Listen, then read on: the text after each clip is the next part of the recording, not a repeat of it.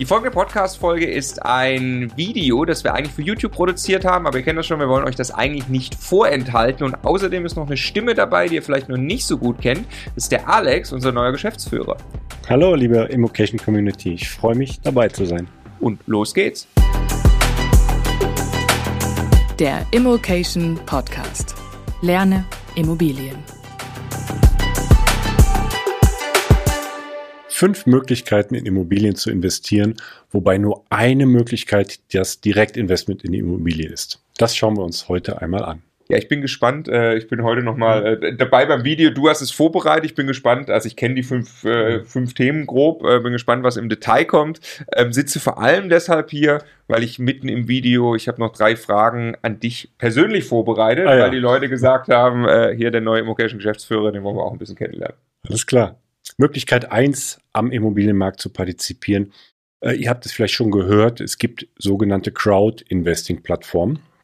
Das sind Plattformen, wo man sich registrieren kann, wo Projekte, Immobilienprojekte vorgestellt werden und wo man einen Teil seines Geldes investieren kann in verschiedene Projekte. In der Regel kriegt man pro Projekt so 5%, 6% ähm, Rendite ausgezahlt über einen Zeitraum von einem Jahr, einem halben Jahr, teilweise anderthalb Jahre. Das, das hängt von dem Projekt ab und bietet eine Möglichkeit, am Immobilienmarkt zu partizipieren, ähm, an der Wertentwicklung des Immobilienmarktes nicht wirklich teilhaben zu können, denn man erhält einfach nur eine Rendite, einen Zins sozusagen vom von der von der Plattform, die das Projekt mit dem Bauträger oder der ähm, Immobilienfirma umsetzt. Ein wenig nachteilig bei der ganzen Sache ist, dass das Darlehen oder dein Geld, das du der Plattform gegeben hast, dass das nachrangig besichert ist. Das bedeutet, wenn dieses Immobilienprojekt scheitert, wenn das nicht funktioniert, der Bauträger möglicherweise auch pleite geht, dann bist du ja einer der letzten in der Kette, der am Ende wieder sein Geld bekommt. Also deswegen ist es da wichtig, die Plattform zu prüfen, die Reputation der Plattform zu prüfen, ähm, die letzten Projekte, das, das wird in der Regel ausgewiesen auf den Plattformen, ähm, ob es dort Ausfälle gab. Aber ansonsten ist es eine Möglichkeit, wirklich passiv, ja, ein bisschen am Immobilienmarkt teilhaben zu können.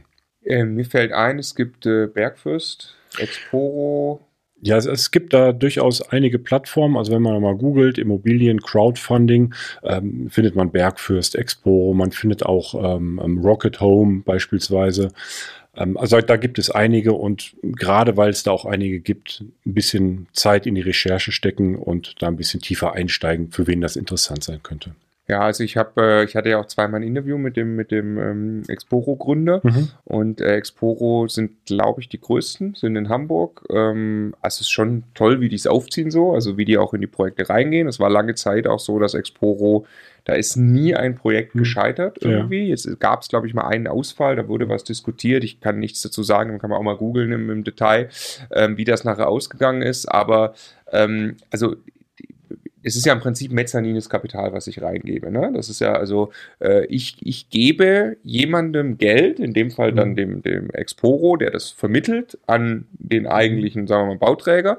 Und der kann dieses Geld einsetzen wie Eigenkapital. Ja. Na, es ist eigentlich mezzanines Eigenkapital, dafür kriege ich eine relativ gute Verzinsung.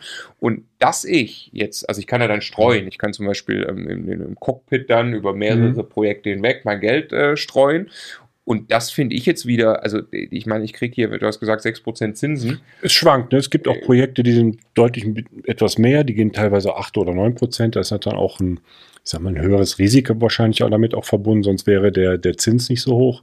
Aber ja. Und ich meine, damit muss ich, glaube ich, rechnen können, dass es halt auch im Zweifelsfall mal einen Ausfall gibt. Also ich gebe tatsächlich hochriskantes Geld jemand anderem, und sage, mach damit ein Immobilienprojekt. Ja. ja. das heißt, alles auf eine Karte wäre auch da wahrscheinlich eine schlechte Idee. Ja, also das ähm, ist eigentlich ein guter, guter Rat, ähm, das zu, auf verschiedene Projekte zu strecken. Also vielleicht ein Projekt, wo es, wo es 4% nur gibt, eins mit 5, eins mit 6. Also nicht alles auf ein Projekt setzen, ja. Kommen wir zur zweiten Möglichkeit. Ein Investment in Immobilienaktien. An der Börse, beispielsweise in Deutschland, werden Immobilienaktien gehandelt. Da ist die größte, ist die Vonovia, ähm, hat, habt ihr sicher auch schon mal gehört. Äh, Vonovia ist der, der ähm, ja, größte, größte Unternehmen von, von Wohnimmobilien. Ich glaube, die haben äh, über, über 400.000, 450.000 ähm, Einheiten und ähm, schütten auch eine stabile Dividende aus. Also sie können sich gut finanzieren, sind, sind stabil aufgestellt und ähm, wer jetzt Eigenkapital zur Verfügung hat, kann auch den Weg über Aktien gehen. Ähm, in Deutschland haben wir da, wie gesagt, die Vonovia. Wir haben 416.000. 416.000, ja. Ich, ich, hatte nur im Kopf so über 400.000. Ja, ähm, ja, dann äh, haben wir die Deutsche Wohnen, ist äh, vornehmlich die meisten Immobilien oder meisten Wohnungen sind im Berliner Raum. Deutsche haben wir noch die LEG oder TAG ähm, Immobiliengesellschaft, gibt dann noch ein paar kleinere. Ähm, alle vereint, dass sie eigentlich eine recht gute Dividende auszahlen. Also die, durch, die, durch die Erträge, die die Immobilienfirmen erwirtschaften, kann der Anleger oder der Aktionär eigentlich mit einer guten Dividende rechnen. Man hat aber allerdings auch die, äh, die Nachteile des Aktienmarkts. Also es wird täglich gehandelt. Es gibt eigentlich sekündlich nahezu einen Preis und der kann natürlich auch schwanken und äh, wenn es am Aktienmarkt mal richtig runterrauscht, da wird dann nicht differenziert, sind das jetzt eigentlich Immobilienaktien, da wird dann im, im Zweifel wird da alles verkauft und äh, man muss eben auch mit den Schwankungen dann leben können. Aber auch hier eine Möglichkeit am Immobilienmarkt partizipieren zu können ist im Endeffekt nichts anderes wie eine normale Aktie kaufen. Ne? Also das heißt, ob ich jetzt, wenn ich jetzt ne, dem Daimler zutraue, mhm. dass er zukünftig gute Autos baut und verkauft, so muss ich der Vonovia zutrauen, dass sie zukünftig gute Projekte im ja. Immobilienbereich realisiert. Genau, richtig, ja. ja. Kommen wir zur Möglichkeit 3. Wir waren gerade bei Aktien, haben gesehen, dass es Möglichkeiten gibt, in Immobilienaktien zu investieren. Es gibt da noch eine weitere Sonderform, das sind sogenannte Real Estate Investment Trusts oder kurz Abkürzung REITs. Und das ist eine ganz besondere Form von Immobilienunternehmen, denn sie haben einen besonderen Status. Und ähm, wenn man diesen Status erhält oder diesen Status hat, hat man eine Steuerbegünstigung. Das heißt, der Gewinn muss auf Unternehmensseite erstmal nicht versteuert werden, heißt aber auch, dass der Großteil des Gewinns an den Anleger, an den Aktionär ausgeschüttet werden muss. Also das ist, das ist so eine Bedingung, um als REIT zu gelten, um in diese Steuervergünstigung reinzukommen, hat den Vorteil für den Anleger, dass er nahezu ja den Großteil der Erträge, man, man sagt hier so um die 90 Prozent des Gewinnes wird hier ausgeschüttet ähm, bei sich auf seinem Depot beziehungsweise auf seinem Konto erhält und dann nur auf Anlegerseite, auf Aktionärsseite versteuert werden. Also das ist ein großer Vorteil, hat aber auch den ähm, Nachteil auf Seiten des REITs, dass dieser REIT oder dass dieser Real Estate Investment Trust auch an diese Regelvorgaben gebunden ist, um als REIT zu gelten. Ähm, das heißt, der Großteil des Gewinnes muss ausgeschüttet werden und eine hohe Eigenkapitaldecke muss vorliegen. Also bei meinen Recherchen bin ich ja darauf gekommen, es müssen ungefähr 45 Prozent Eigenkapitalausstattung da sein. Ähm, und das hemmt natürlich auch in, gewisser Weise die Flexibilität des Unternehmens. Wenn man sagt, man, so und so viel Eigenkapital muss ich haben, damit kann ich nicht arbeiten, ähm, hemmt das schon ein wenig. Auf der anderen Seite fällt es dem REIT oder dem dem, dem Investment Trust auch schwer, weitere Rücklagen aufzubauen, wenn ja der Großteil des Gewinnes immer ausgeschüttet wird. Aber so eigentlich eine gute Möglichkeit für den Anleger, auch steuervergünstigt über den Umweg des REIT Immobilien zu, ja, zu erwerben. Also, bevor du weitermachst, Alex, ich möchte dir gerne mhm. drei Fragen stellen. Ja. Und zwar, ähm, äh, damit die Leute dich ein wenig besser kennenlernen ja. können. Ja, also als äh, jetzt ja äh, neuer Geschäftsführer bei Immocation auch, äh, auch dabei und äh, äh, es war so ein bisschen der Wunsch, so, wer ist der Alex? Jetzt gibt es ja ein Interview, das haben mhm. wir geführt, wo man äh, ausführlich dann Werdegang und so. Ähm, ich mache drei schnelle Fragen, die ich so ein bisschen abgewandelt von, ja, von, ja. von Instagram äh, übernommen habe, damit man die auch auf YouTube äh, für euch hier hat äh, oder im Podcast. Ähm, äh, aus dem Bauch heraus, Frage 1, ich kenne die Antwort schon. Ja. Eher Hund oder Katze? eher Hund. Eher Hund. Also wir haben zwei Hunde. Ein glatter Foxterrier, ein ganz wilder, der äh, schwer zu zähmen ist. Und jetzt aus Rumänien haben wir einen Straßenhund aufgenommen, der ist drei bis vier Jahre, aber macht sich richtig gut äh, und ja, bin sehr froh mit Kimi den beiden. heißt der erste? Genau. Und der zweite? Der andere ist Strolchi. Strolchi. Ja, ja. Sehr gut. Ähm, Schnitzel oder Salat? also im Moment, im Moment Salat. Im Moment Salat. Sonst, ja. sonst würde ich eigentlich das Schnitzel vorziehen. Ja, ja. wir haben eine kleine Challenge. Wir genau, ein paar ja, Kilo runter. Ähm, äh, und drittens noch äh, Sport oder Sofa. ah, ah, ich würde jetzt sofort sagen Sport, weil ich bin eigentlich eine eigentlich, eigentlich eine Sportskanone. Also ich mache liebend gerne Sport. Was für Sport? Ich habe früher ähm, verschiedenste Disziplinen gemacht. Ich habe Leichtathletik ähm, viele lange, äh, lange Jahre gemacht, ähm, war auch im, im Amateurbereich, sage ich mal, so auf dem, auf dem Sprung, wo man hätte sich überlegen können, geht man jetzt den nächsten Schritt in den, in den Profibereich. Dazu kam es dann bei mir nicht, weil ich einfach nicht die Zeit dazu hatte, mich da weiter, es hatte einfach Studium und die Jobs und so weiter. Äh, das hat dann irgendwann so ein bisschen ja, habe ich da nicht die Kurve gekriegt. Aber ich habe auch Tischtennis gespielt, ähm, recht gut auch. Und habe eigentlich alles Basketball und äh, bin immer rausgegangen. Und, äh, da kamen auch einige Fragen, wenn man so auf dem Foto sieht, Basketball bietet sich bei dir an. Wie groß ja, bist du? Zwei Meter. sieben. Zwei Meter. Ja, sieben. ja. Brutal. Also, ja. Ich setze mich gleich mal aufrecht für die Videoanstellung. ja, aber im Moment, im Moment ist tatsächlich so ein bisschen der, der, der Schlendrian eingekehrt, dass ich die Zeit, die ich zu Hause bin, dann eher auf dem Sofa verbringe und ja. ich aber genau weiß, ich müsste jetzt eigentlich raus und das gehe ich jetzt auch an. Also wenn die Sonnenstrahlen jetzt da sind, dann geht's ja. wieder raus. Okay, ich überlege ja. mir drei neue Fragen fürs nächste Video. Wir ja. machen weiter äh, mit den weiteren Möglichkeiten. Alles klar. Möglichkeit vier in Immobilien, ja, nicht direkt zu investieren, aber am Immobilienmarkt zu partizipieren, sind Fonds. Da gibt es zwei Möglichkeiten. Es gibt so, so ähm, sogenannte geschlossene Fonds und es gibt offene Fonds. Der Unterschied dabei ist, ein geschlossener Fonds ist nicht handelbar. Also man kauft den einmal, in der Regel geht das über eine Bank oder über einen Vertrieb, zahlt auch noch einen Ausgabeaufschlag darauf also eine Gebühr, um in diesen Fonds investieren zu können. Und dann ist dieser, Schlo äh, dieser Fonds, Schlor, ist dieser Fonds nicht handelbar für eine gewisse Zeit. Ne? Es ist festgeschrieben, der ist jetzt fünf Jahre oder sieben Jahre geschlossen, hat für den Anleger, ich sage mal in Anführungszeichen, den Vorteil, das auch niemand verkaufen kann. Ne? Das ist äh, natürlich für einen Anleger auch ein großer Nachteil, dass er sagt, ich habe mein Geld dort jetzt gebunden, komme da jetzt nicht raus. Also es gibt zwar Möglichkeiten über den Zweitmarkt diesen Fonds zu verkaufen, aber dann mit großen Abschlägen. Also es ist sehr nachteilig dann für den Anleger.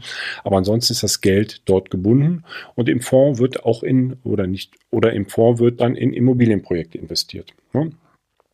Also eine Möglichkeit dort ja teilzuhaben.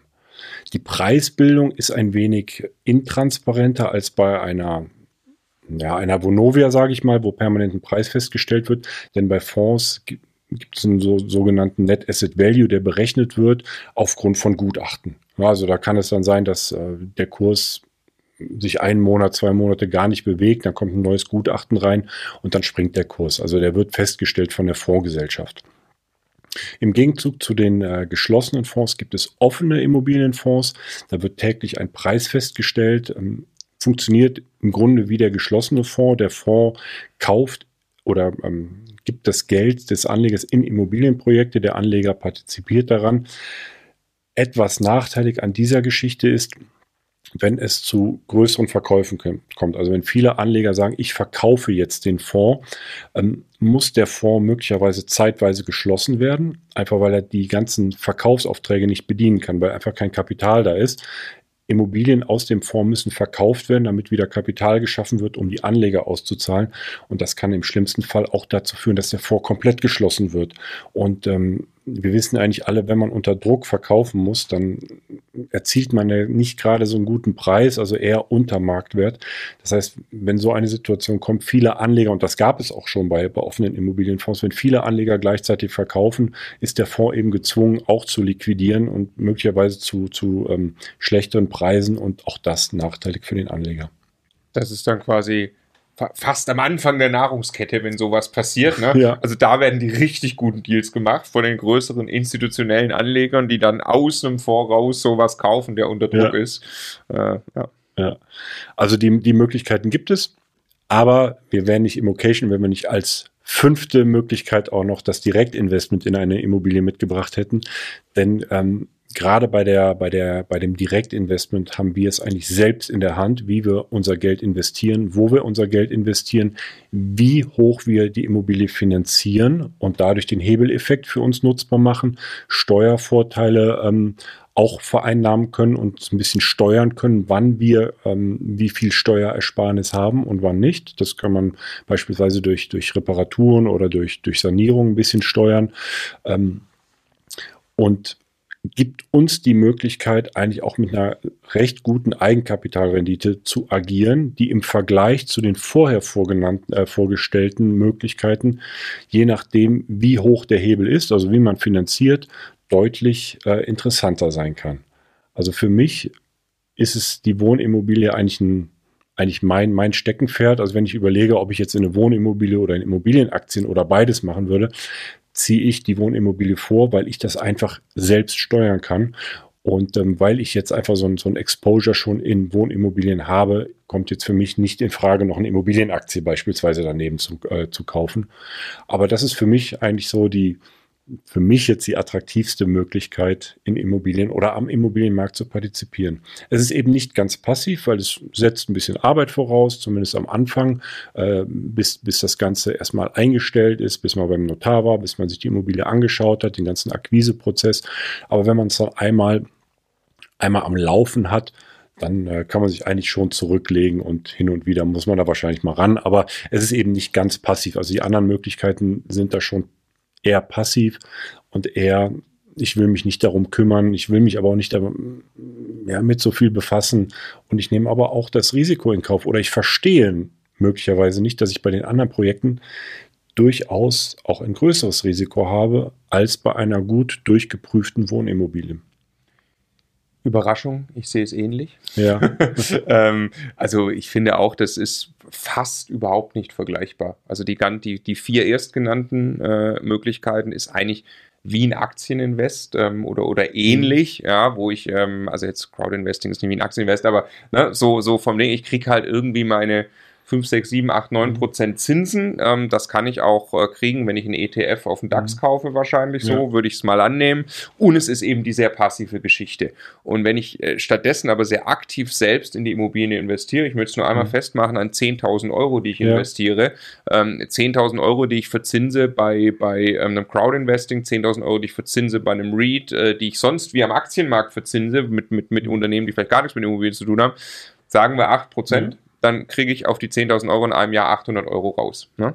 Ähm, bei 10.000 Euro, die ich mhm. in eine Immobilie investiere, dann kann ich also direkt investiere, dann leihe ich mir ja noch 90.000 Euro, jetzt eine Modellrechnung, auf 100.000 mhm. Euro und meine Mieteinnahmen kriege ich auf 100.000 Euro, meine Wertsteigerung kriege ich auf 100.000 Euro und dann bleibt, haben wir oft gemacht, die Rechnung, keine Ahnung, 20, 30 Prozent. Rendite wahrscheinlich auf die eingesetzten 10.000 Euro übrig, weil irgendwie meine ja. jährliche Tilgungsleistung 2.000 Euro ist oder irgendwie so, ne? ganz, äh, ähm, äh, ganz grob. Und dann, äh, das wäscht sich dann raus, dann habe ich mein Kapital natürlich gebunden, während ja bei den, bei den anderen äh, 10.000 Euro ähm, der Zinseszinseffekt äh, zuschlägt, bleibt da das Kapital gebunden.